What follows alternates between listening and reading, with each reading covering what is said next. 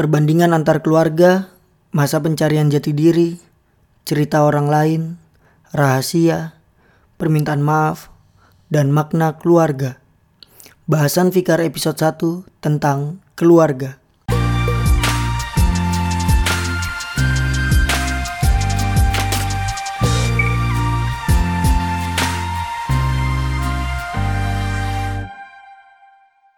Kali ini saya Fikar bakalan cerita mengenai keluarga.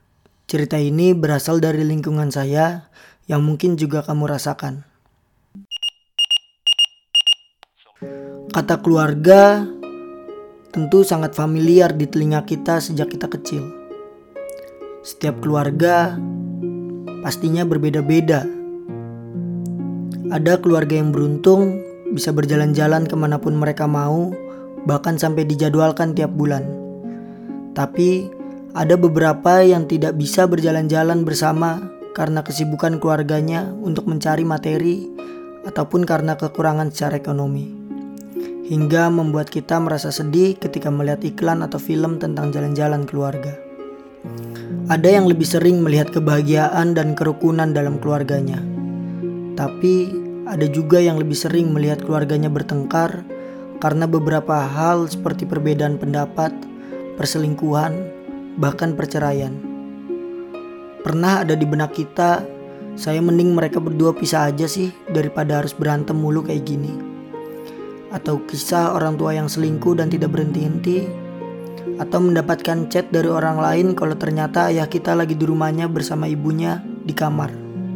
Ada keluarga yang masih utuh atau lengkap tapi ada juga keluarga yang sudah tidak lengkap, entah kehilangan ayah atau ibu, atau keduanya, ataupun kakak atau adiknya yang lebih dulu pergi meninggalkan dunia. Ada kisah dari teman saya bahwa kakaknya meninggal karena kanker akhir tahun ini. Atau ditanya sama orang lain, mamanya di mana dek? Kok nggak pernah kelihatan? Kisah lainnya, dunia berubah 180 derajat ketika ayah saya meninggal. Beberapa orang juga nggak pernah tahu rasanya dirawat sama orang tua. Bahkan wajahnya seperti apa aja nggak tahu. Adek bilang, kak mau es krim. Yang kita tahu ini mimpi. Karena adek telah tiada sejak kecil. Gimana sih rasanya sholat bareng-bareng sama keluarga dengan bapak sebagai imam? Atau kita yang memiliki keluarga yang berbeda agama, ayah dan ibu beda agama, saya beda agama juga. Apa kita akan di surga yang sama? Mungkin dari kita pernah mengalami toxic parenting seperti orang tua yang berekspektasi berlebihan kepada kita, seakan harus menjadi sesuai apa yang mereka mau, tanpa memperdulikan apa yang kita mau. Orang tua yang egois seperti monster dan selalu menyalahkan kita atas tindakan yang kita lakukan. Akibatnya, kita menjadi orang yang membangkang dan memberontak. Orang tua yang menyebut kita anak yang bodoh, pernah mendengar mereka menyesal telah melahirkan kita. Atau kisah dari teman saya karena perempuan gak pernah disupport sama keluarga. Katanya gak penting, jadi ibu rumah tangga aja cukup. Gak usah lah itu pendidikan yang tinggi. Orang tua yang memaksa nikah tahun ini, tapi calonnya aja gak ada. Dikenalin sama orang tua, tapi gak kita kenal dari semua kisah itu dan sudut pandang itu, kemudian kita membandingkan keluarga kita dengan keluarga lain yang dirasa lebih beruntung. Kenapa keluarga saya seperti ini? Kenapa tidak seperti keluarga yang lain? Kenapa harus kita yang mengalami ini, bukan mereka? Mungkin kita pernah bertanya-tanya seperti itu, atau bisa jadi sampai saat ini. Seburuk atau sekurang apa pun keluarga di mata kita, Dulu tanpa kita sadarin, ada orang yang menantikan kita lahir ke dunia dengan banyak harapan di kepala mereka. Menanti tiap malam, berharap kita lahir dengan sehat. Setelah kita lahir, kita diajak hidup bersama dengan diberi makan setiap harinya. Dan apa pun yang kita butuhkan tanpa pernah kita tahu seberapa susahnya untuk memenuhi itu semua. Sampai pada akhirnya menginjak masa remaja, kita memiliki banyak teman berbagi waktu bersama dengan nongkrong atau main sejak pulang sekolah hingga larut malam. Bahkan Sampai Sabtu dan Minggu pun kita tetap nongkrong dan main. Kita lebih banyak menghabiskan waktu di kamar, sibuk dengan HP, entah internetan atau chattingan dengan pacar atau teman. Bahkan hingga makan pun di kamar. Tinggal satu atap tapi nggak pernah makan satu meja. Jarangnya pertemuan dengan ayah atau ibu karena kesibukan kerja yang harus beda kota bahkan negara. Hal ini yang membuat jarangnya komunikasi dan menciptakan memori di kenangan kita tentang keluarga. Ketika masih remaja, mungkin kita pernah marah sama orang tua karena kita tidak mendapatkan hal yang sesuai dengan apa yang kita inginkan. Kita pernah kabur dari rumah, mengeluh saat dihubungi karena sedang main asik-asiknya, berbohong untuk mendapatkan uang, berantem dengan kakak atau adik, bahkan kita pernah malu dengan pekerjaan orang tua kita. Di usia sekarang, di umur 20-an, kita sibuk mencari jati diri. Beberapa orang memilih merantau meninggalkan orang tuanya untuk sementara waktu karena mendapatkan kesempatan lebih daripada orang lain untuk meneruskan pendidikan. Kuliah dengan rajin mengerjakan tugas-tugas, menemukan teman baru, dan sibuk bermain sibuk di organisasi ataupun kepanitiaan kampus yang pada akhirnya semakin membuat kita jauh dengan keluarga karena jarang menghubunginya. Kadang kita akan ingat kalau kita ada butuhnya saja, seperti uang bulanan yang udah mau habis dan harus segera dikirim. Ya, itulah kita. Saya sedikit bercerita tentang seorang teman yang mengirimkan email kepada podcast Cemen tentang keluarganya. Orang ini tidak ingin disebutkan namanya. Kisahnya seperti ini. Beberapa bulan ke belakang ini, gue baru bener-bener sadar betapa pentingnya keluarga di hidup gue.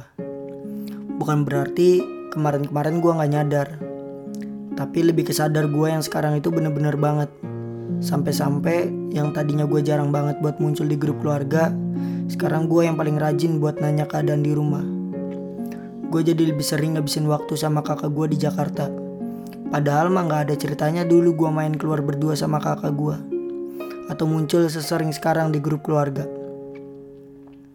Gue bener-bener ditampar sama Allah dengan kondisi gue sekarang. Karena emang dulunya gue kurang ngabisin waktu bareng keluarga.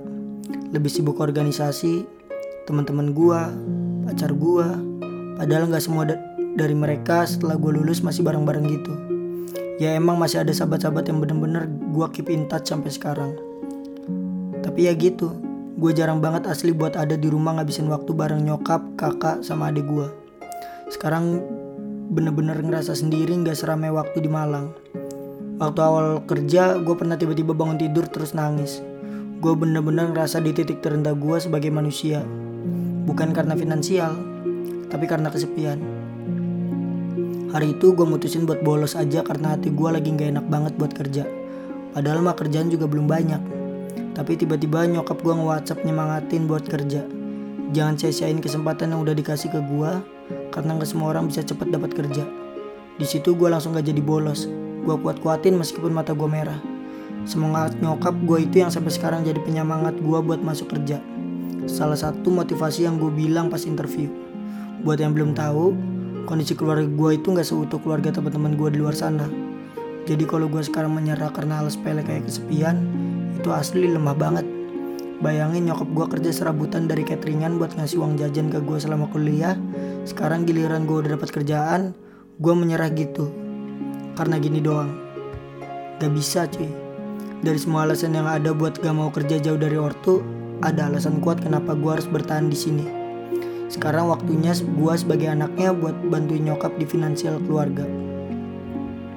Bokap emang mas emang masih ngasih bulanan ke nyokap dan alhamdulillah itu masih cukup bukan lebih. Makanya uang dari gue sama kakak gue itu gue suruh tabung aja buat uang jaga-jaga kalau sangat-sangat butuh. Keresahan utama gue sekarang-sekarang ini kerjaan bukan buat diri gue dulu yang utama. Kayak nabung buat nikah beli ini itu tapi ya itu buat keluarga dulu yang utama. Gue nabung buat diri gue sendiri tetap ada. Cuman bukan yang utama lah buat setahun ke depan. Terus juga istilahnya gue pengen balikin dulu apa yang udah orang tua gue kasih selama ini dan selama gue ada rezeki buat pulang ke Malang.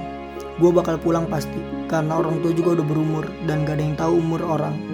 Sebisa mungkin di waktu Jumat, Sabtu, Minggu itu bener-bener gue manfaatin buat bareng keluarga kalau pas lagi pulang. Gue bener-bener mendalami makna keluarga kalau lagi jauh gini. Gue jadi tahu perasaan teman-teman gue yang suka pulang tapi gue katain pu pulang mulu. Jadi gini rasanya. Maaf ya teman-teman yang pernah gue katain. Sekarang gue kena batunya. Gue juga tahu kalau pas pulang tuh jadi bisa tahu kondisi real orang tua gue gimana secara fisik. Kayak kemarin-kemarin tuh gue bener-bener sedih. Nyokap gue pas ngangkat jemuran, tiba-tiba kram otot terus jatuh. Untung ada adik gue di rumah. Bayangin kalau nggak ada orang di rumah, bisa nggak ketolong itu. Di situ gue bener-bener kayak pengen marah ke diri gue karena nggak bisa ngelakuin apa-apa. Dari sini kalau lagi jauh, bener-bener langsung gue telepon nyokap saat itu juga. Nanya kondisinya gimana, terus sekarang bisa jalan apa enggak. Itu juga yang bikin gue kalau emang ada rezeki ya harus pulang lah minimal sebulan sekali. Jadi buat lu semua, meskipun udah sering, juga orang-orang bikin nasihat-nasihat budiman kayak gini, Cuman gak apa-apa lah gue ingetin lagi. Manfaatin bener-bener waktu lu buat keluarga lu. Karena gak ada yang tahu umur orang. Kapan bakal diambil sama Tuhan. Jangan sampai kesibukan lu, kecuekan lu itu membuat lu menyesal di kemudian hari kalau kedua orang tua lu udah gak ada. Gue baru bener-bener sadar akan hal itu. Mending terlambat daripada enggak sama sekali kan. Alhamdulillah kedua orang tua gue masih dikasih sehat sampai sekarang. Jadi lakukan semuanya itu karena keluarga lu, bukan teman-teman lu, bukan pacar lu. Kalau udah berkeluarga ya beda lagi ya, jangan disamain.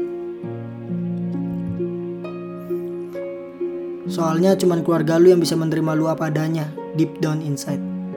Ya, itulah cerita dari sudut pandang dari teman kita terkait keluarga dan apa yang dia rasakan sekarang.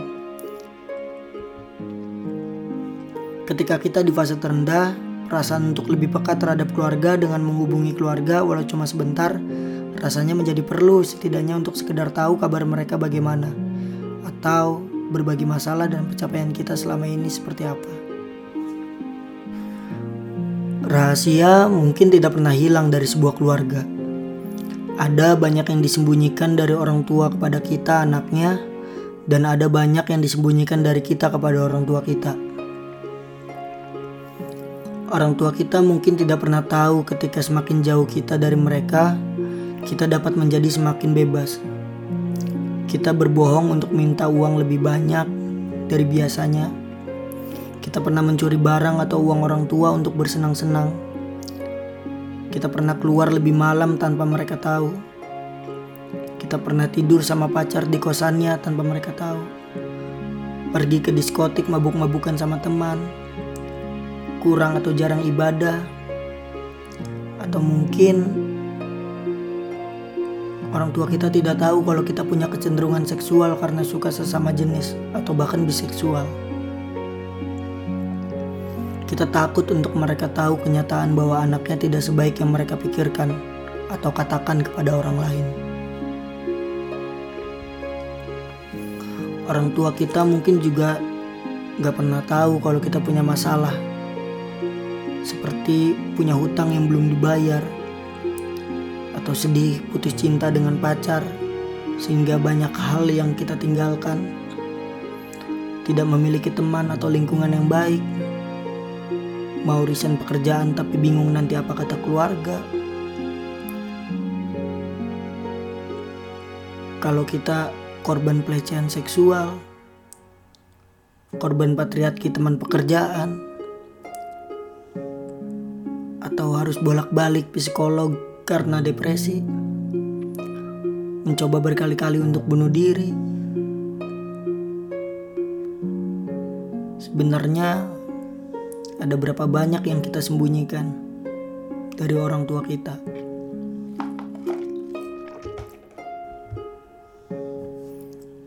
Kita sendiri pun mungkin gak pernah tahu beban dan masalah mereka seperti apa dulu ketika seusia kita atau saat ini ketika sudah berumur. Kita nggak pernah tahu apakah bebannya lebih daripada apa yang kita rasakan, seberapa kesepian dan dilemanya mereka dulu. Bisa jadi sama seperti apa yang kita alami sekarang. Dan bahkan bisa jadi lebih dari apa yang kita alami sekarang. Kita nggak pernah tahu bagaimana susahnya mereka mencari cara agar anak-anaknya bisa hidup, atau bahkan lebih baik dari mereka. Kita mungkin tidak tahu, bisa jadi dulunya orang tua kita adalah orang yang jahat, atau ternyata banyak kejadian sedih di rumah yang kita nggak tahu. Beberapa rahasia mungkin terbongkar seperti keluarga besar yang menjelek-jelekan keluarga kita karena penghasilan yang minim. Kita pernah menemukan narkoba atau minuman alkohol di kamar orang tua.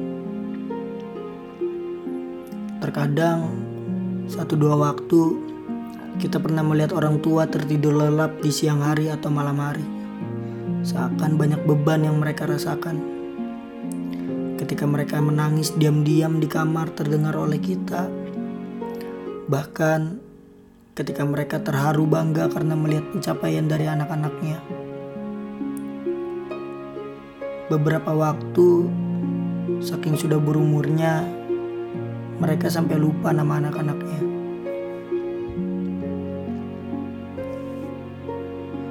Mereka adalah manusia yang mau selalu menraktir kita dan memaafkan kita tiap saat. Ada sebuah cerita dari teman saya. Kakak saya menyembunyikan kalau dia sebenarnya udah cerai dengan suaminya. Saya dapat perilaku pelecehan seksual dalam keadaan tidur, tidak sadar karena saya pikir saya sedang mimpi. Tapi itu semua terlalu nyata untuk dibilang mimpi. Karena saya ngerasain dengan jelas ada seseorang yang meremas payudara saya memegang kelamin saya, dan dia mengarahkan penisnya ke depan muka saya. Atau ketika saat saya mandi seperti ada yang selalu mengintip. Itu semua sangat jelas. Akhirnya saya cerita ke mama.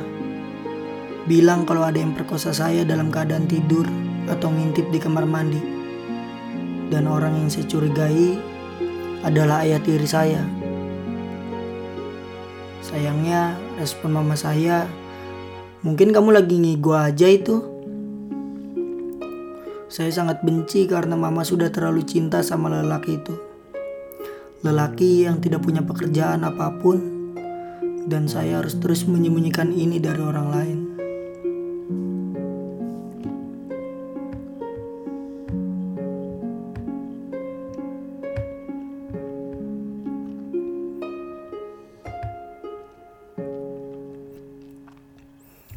Selagi masih ada kesempatan, ada beberapa hal yang ingin dikatakan kepada orang tua kita. Sesuatu mengenai kata maaf selalu membawa duka dalam. Duka karena introspeksi diri, berkaca tentang perbuatan salah di masa lalu, dan penyesalan terdalam.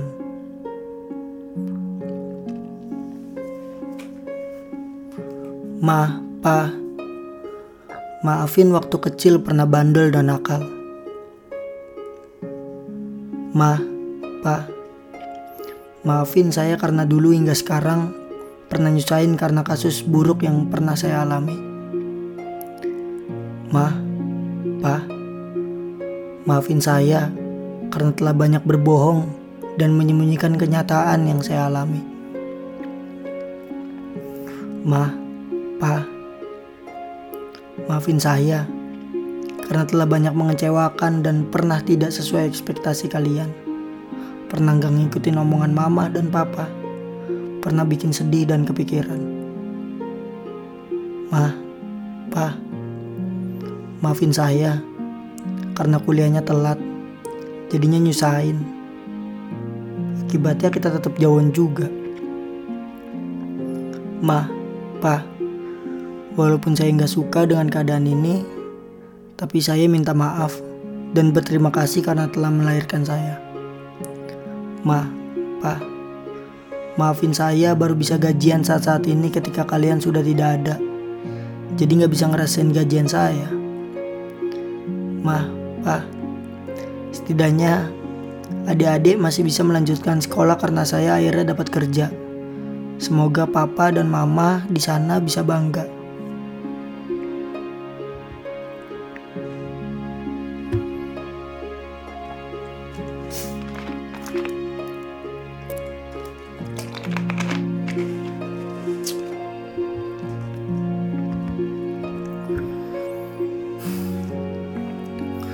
Masalah perceraian, perselingkuhan, dan konflik dalam keluarga, bahkan kehilangan orang tua, adalah hal yang mungkin akan dan sudah kita rasakan. Kesedihan dan amarah yang muncul selayaknya menjadi pondasi kita ke depannya ketika berkeluarga nanti agar tidak terulang kembali dan lebih memanfaatkan waktu ketika masih ada. Menerima kekurangan dan kondisi kita sekarang adalah jawaban dari segala penyesalan. Ikhlas. Pada dasarnya, keluarga adalah memori terkuat dalam hidup seseorang untuk menjadi pondasi terkuat dalam melakukan hal apa pun semasa hidup. Kita adalah cerminan orang tua kita dan akan terus selalu begitu. Mungkin ada beberapa hal yang berbeda tentang sudut pandang, perilaku, maupun pemikiran karena perbedaan zaman dan pengalaman. Tetapi mereka tetaplah orang tua kita. Kita berharap setidaknya bisa bahagiain kapan pun bisa memberikan segala hal yang layak semasa mereka hidup dan ketika tiada. Atas segala kesalahan di hidup mereka kepada kita, sebaiknya dimaafkan karena kita semua di dunia ini adalah manusia biasa yang pernah berbuat salah. Kita harus meyakini bahwa banyak pengorbanan yang telah mereka berikan Ucapan terima kasih sebanyak-banyaknya karena pernah dan telah bahkan banyak memberi kasih kepada kita secara psikologi maupun material. Memang sulit untuk dikatakan karena malu dan tidak terbiasa. Tapi harus kita akui kita sayang sama mama. Kita sayang sama ayah. Di mana pun kalian berada sekarang dan selamanya akan selalu.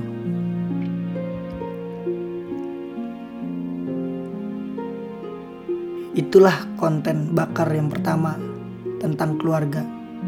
Terima kasih teman-teman. Semoga di konten bakar yang pertama kita bisa saling berbagi pengalaman. Jika ada yang ingin diceritakan atau dibahas, bisa email di podcastcemen@gmail.com. Jangan lupa follow IG kami juga di podcast Cemen.